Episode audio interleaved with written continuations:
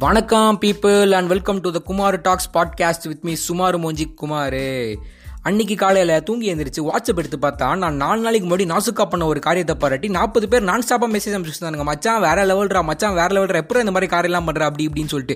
என்னடாது நம்ம சின்ன பிள்ளைத்தனமா சில்றத்தனமா பண்ணுற காரியத்துக்குலாம் இவ்வளோ பெரிய ரெகக்னேஷன் கிடைக்குது அப்படின்னு சொல்லிட்டு நானே வியந்து போய் பார்த்துட்டு இருந்தேன். சரி ஓகே அவனுங்க பாராட்டெல்லாம் ஒரு பக்கம் இருக்கட்டும் நம்ம நம்ம வேலையை பார்ப்போம்னு சொல்லிட்டு நானும் ஸ்கூலுக்கு கிளம்ப ஆரம்பிச்சிட்டேன். ஸ்கூலுக்கு கிளம்பி ரோட்டில் போயிட்டு இருக்கும்போது போகிற வரவெல்லாம் ப்ரோ வேற லெவல் ப்ரோ நீங்கள் ப்ரோ மாஸ் ப்ரோ நீங்கள் அப்படி இப்படின்னு சொல்லிட்டு பாராட்டிட்டு இருக்கானுங்க. என்னடாது நம்ம ஹாலிவுட் ஸ்டார் ரேஞ்சுக்கு பெரிய ஆள் போடியா இந்த ஏரியாவில் அப்படின்னு அப்படின்ற ஒரு நம்பிக்கையில் நானும் ஸ்கூலுக்கு போனேன். ஸ்கூலுக்கு போனதுக்கப்புறமா தான் நேற்று நான் மேக்ஸ் மிஸ் கிட்ட திட்டு வாங்கினது ஞாபகம் வந்துச்சு.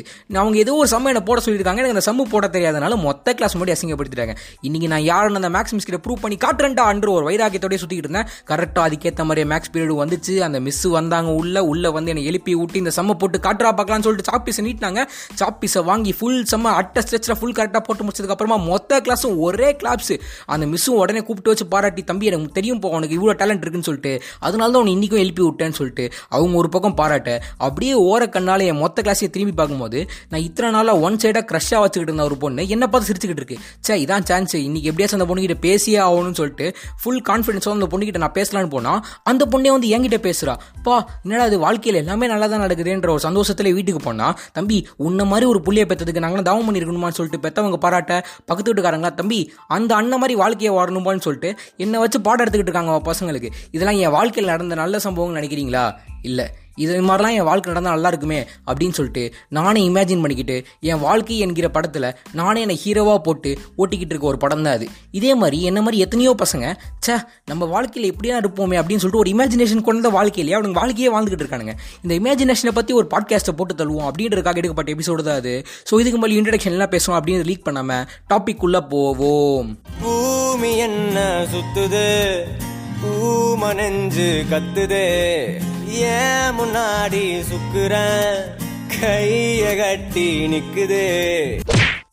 ஏன்டா என் இமேஜினேஷனில் என்ன ஹீரோவை போட்டு இமேஜின் பண்ணிக்கிறது என்னடா தப்பு? என்ன நானே என் இமேஜினரி வேர்ல்டில் கூட இமேஜின் பண்ணிக்கலனா பின்ன வேற எவன்டா நான் ஹீரோவை போட்டு இமேஜின் பண்ண போகிறான் அப்படி இந்த மொத்த உலகமே என்ன சுற்றி தான் நடக்குது அப்படின்ற மாதிரி ஒரு இமேஜினேஷன் கூட நாங்கள் போகிறதுல எந்த தப்புமே கிடையாது ரெடி அதையும் நொட்ட சொல்கிற கிளம்பி வந்துட்டீங்களாடா அப்படின்னு சொல்லிட்டு நீங்கள் ஆதங்கத்தோட கேட்கறதெல்லாம் புரியுது. பட் கைஸ் இதில் என்ன பிரச்சனை தெரியுமா? நம்ம வந்து ஒரு பாசிட்டிவான பர்சனாக இருந்து ஒன்லி பாசிட்டிவ் தாச்சுங்க வாயை திறந்தாலும் பாசிட்டிவிட்டி மட்டும்தாங்க. பாசிட்டிவிட்டியை ஸ்ப்ரெட் பண்ணுவாங்கன்ற மென்டாலிட்டியில் கொண்ட ஒரு மனுஷனாக இருந்தோம்னு வச்சுக்கோங்களேன் இதெல்லாம் உண்மையிலே ஒரு நல்ல விஷயம் சொல்லப்போனால் பார்க்கக்கூடிய விஷயம். ஆனால் நமக்கே என்னைக்காச்சு நைட்டு தூங்காமல் இருக்கும்போது த்ரீ ஏஎம்க்கு வர ஒரு ரேண்டம் மோட்டிவேஷன்லையோ இல்லை பாத்ரூமில் உட்காந்துட்டு இருக்கும்போது வரக்கூடிய ஒரு தாட்ஸ்லேயோ மட்டும்தான் பாசிட்டிவிட்டின்ற ஒரு விஷயமே வரும். மிச்ச நேரம்லாம் என்னடா வாழ்க்கை இது? நம்ம எதுக்குடா வாழ்கிறோன்னு ஒரு ஃபுல் நெகட்டிவ் தாட்ஸ்லேயே சுற்றிட்டு இருக்கக்கூடிய நம்மள மாதிரி மனிதர்களுக்கு இந்த மாதிரி மொத்த உலகமே என்ன சுற்றி தான் நடக்குது அப்படின்ற மாதிரி ஒரு சுச்சுவேஷனல் தாட் மட்டும் வந்துருச்சுன்னு வச்சுக்கோங்களேன். அதுக்கப்புறமா ஃபுல் டிசாஸ்டர் தான். இப்போ நம்ம ஒரு மட்டமான காரியம் பண்ணதான் இமேஜின் பண்ணிக்கோங்களேன். இப்போ எக்ஸாம்பிளுக்கு என்ன சொல்கிறது நான் பேண்ட் மேலே ஜட்டி போட்டு ஸ்கூலுக்கு போயிட்டு இமேஜின் பண்ணிக்கோங்க. நான் வந்து ஒரு நாலு பீரியட் முடிஞ்சதுக்கு அப்புறமா தான் இந்த மாதிரி ஒரு கன்றாவையான காரியத்தை பண்ணதே ரியலைஸ் பண்ணுறேன்னு வச்சுக்கோங்களேன். அவ்வளோதான் அடுத்த நாலு பீரியடுக்கு ஐயோ மொத்த கிளாஸ் நம்மளை பற்றி என்ன பேசுவோம் இவனுங்க மூஞ்சில நான் எப்படி முழிக்கிறது? அப்படின்னு சொல்லிட்டு ஒரு பயத்திலே நான் ஓட்ட ஆரம்பிச்சிடுறேன் பேசாமல் ஒரு மூணு நாள் தலைமறைவா இல்லாமா மூணு நாள் ஸ்கூலுக்கு லீவ் போட்டு வீட்லேயே நம்ம உட்காந்தா கூட நான் இல்லாத நேரத்தில் கூட இவனுக்கு என்ன பற்றின ஸ்கூல்லாம் பேசிக்கிட்டு இருப்பானுங்க அப்படின்னு சொல்லிட்டு ஆட்டோமேட்டிக்காக நம்மளே ஒரு இன்ஃபீரியாரிட்டி காம்ப்ளெக்ஸை கிரியேட் பண்ணி வச்சுக்கிட்டு சுத்த ஆரம்பிச்சிருவோம். ஆனால் உண்மை என்ன தெரியுமா? நம்ம இல்லாத நேரத்தில் நம்மளை யாருமே ஒரு ஆளாக கூட மதிக்க போகிறதில்ல சொல்லப்போனால் அவங்க மூஞ்சியை கொண்டு போய் உங்கள் ஃப்ரெண்ட்ஸ் முன்னாடி காமிச்சா தான்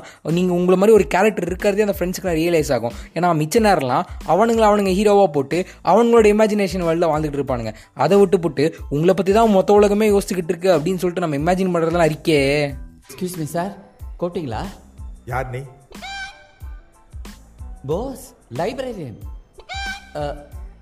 permanent staff sir congratulations இந்த எல்லாமே நான் தான் எல்லாமே என்ன சுற்றி தான் நடக்குது. அப்படின்ற தாட் வந்து சில நேரங்களில் நம்ம பசங்களை செல்ஃபிஷாக வேலை செய்ய வைக்க ஆரம்பிச்சிடும் அதாவது இப்போ எக்ஸாம்பிளுக்கு ஒரு கிரிக்கெட் மேட்ச் நடக்குதுன்னு வச்சுக்கோங்களேன். கடைசி ஓவரில் பத்து ரன் அடிச்சா வின்னு அந்த டைமில் தான் நம்ம பசங்க ஓவர் திங்க் பண்ண ஆரம்பிப்பாங்க சே பத்து ரன் தானே. நம்மளே ரெண்டு பால் ரெண்டு சிக்ஸ் அடிச்சு இந்த மேட்ச் அசால்ட்டாக முடிச்சு நம்ம மொத்த டீமையும் வியந்து பார்க்க வச்சு எதிர் டீம் அசர வச்சு மாஸ் காட்டி ஹீரோவாகிறேன்டா அப்படின்னு பஞ்சலாக் பேசிட்டு இமேஜினேஷன்லாம் பண்ணி முடிச்சதுக்கப்புறமா இந்த இமேஜினேஷன் நான் இப்போ ரியாலிட்டி ஆக போகிறேன் அப்படின்னு சொல்லிட்டு கடைசி ஓவரில் ஆப்போசிட் சைடில் நம்மளோட நல்லா ஆடக்கூடிய ஒரு மனுஷன் இருந்தால் கூட அவனுக்கு அவனுக்கு ஸ்ட்ரைக்கே கொடுக்காம அசால்ட்டாக வர பாலெல்லாம் கண்ணா பின்னான்னு சுற்றி வேஸ்ட் பண்ணி அசால்ட்டாக ஜெயிக்க வேண்டிய மேட்சை அனாமத்தா தோத்துட்டு வந்து மொத்த டீம் கிட்டே திட்டு வாங்கி சே சே சே இதெல்லாம் கூட மன்னிச்சு விட்டுறலாம். சரி செல்ஃபிஷாக வேலை செய்யறது கூட ஏதாச்சும் சில காரியங்கள் சொல்லி ஜஸ்டிஃபை பண்ணலாம். ஆனால் இந்த மாதிரி எல்லாமே நான் தான் சொல்லிட்டு யோசிக்கிறது சம்டைம்ஸ் நம்மளுக்கே ஒரு ஈகோ கொடுத்துரும். ஏன்னா நம்மளை பற்றியே நம்ம எப்போவுமே யோசிச்சுக்கிட்டு இருக்கனால நம்மளுக்கே அந்த ஒரு விஷயத்து மேலே கான்ஃபிடன்ஸ் வந்துடும் இப்போ எப்படி எக்ஸாம்பிள் சொல்லி சொல்கிறது இப்போ ஒரு பொண்ணு இருக்குன்னு வச்சுக்கோங்களேன்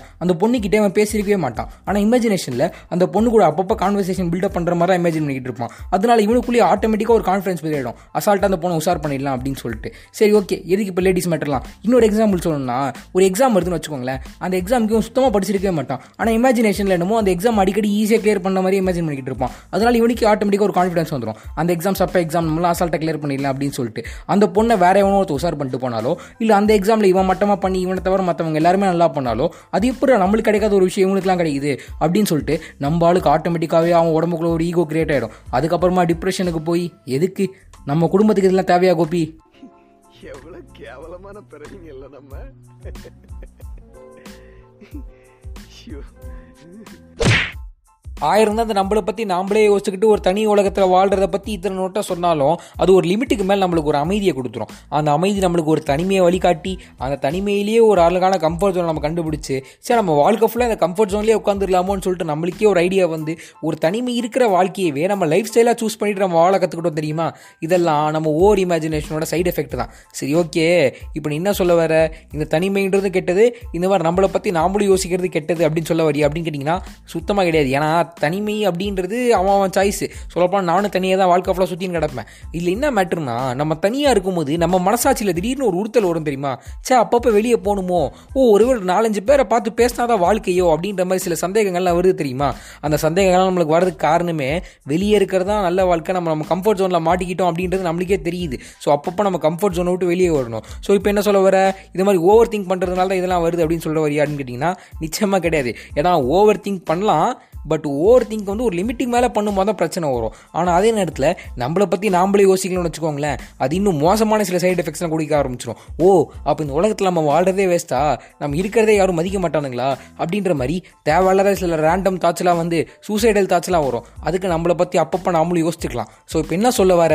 ஒரே குழப்பமாக இருக்கடே அப்படி சொல்கிறியா இல்லை இப்படி சொல்கிறியா அப்படின்னு கேட்டிங்கன்னா ஒன்றுமே இல்லை. அளவுக்கு மீறினால் அமிர்தமும் நஞ்சு அப்படின்ற மாதிரி எங்கள் வீட்டில் அப்பப்போ ரெட்டை சொல்லுவாங்க.